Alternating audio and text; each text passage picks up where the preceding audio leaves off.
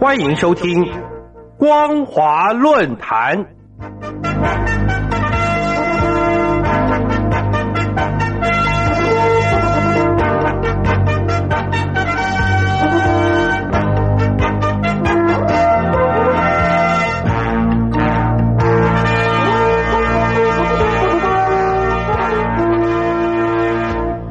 朋友您好，欢迎收听光华论坛，我是王琦。今天要跟大家谈论的主题是中共口罩外交难言隐匿疫情过失。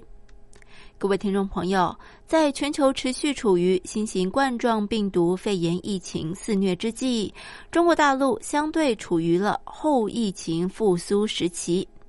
中共借由非战争性军事行动，以口罩外交作为国际公共产品，与符合“一带一路”建设战略需求，推进武装力量多样化运用。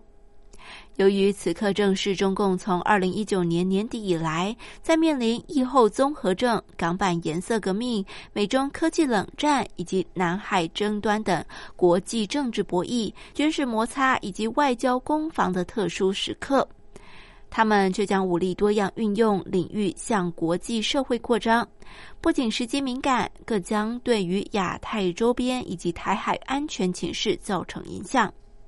尤其正当中华民国与全球投入防疫之时，我们更要正视共军武力多样运用的新兴趋势，特别是中共口罩外交以及宣传的策略动向，究竟存在哪些特殊与现实性？自从新冠肺炎疫情以来，中共对内高调报道传播防疫物资援外，以及中国是控制疫情的典型，用来投射软实力以及行塑话语权，对外刻画中国能够成功控制疫情，援助他国。然而，针对共军援外的讯息，则刻意保持低调，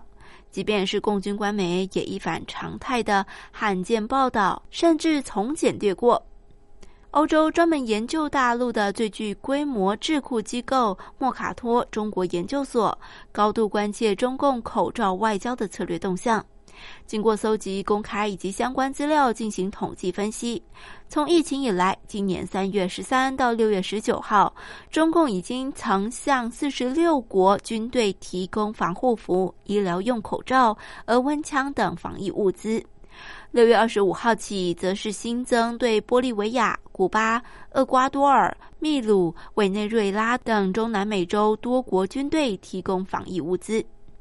然而，中共在五月中旬才较为公开共军防疫物资援外的讯息，而且都是采干稿的形式简略报道，粗估受援对象是四十二个国家，对照莫卡托中国研究所所统计的有四十六个国家。两者数据出现差距，主要就是因为大陆对于三月到五月中旬的援外讯息大多是没有公开的。如果以莫卡托中国研究所四十六国为准据，加上六月以来对中南美洲援外六国，则是共计有五十二个国家。整体看来，共军外展国际空间之所以会出现新型趋势，主要原因为国际强权与大国对生产运用口罩外交国际公共产品意愿能力不相对称有关。尤其美国总统川普政府主政以来，不仅因为与盟邦伙伴关系疏离化，导致国际秩序解构，进而让中共取得外展国际活动空间机会，而且美国放弃了多项国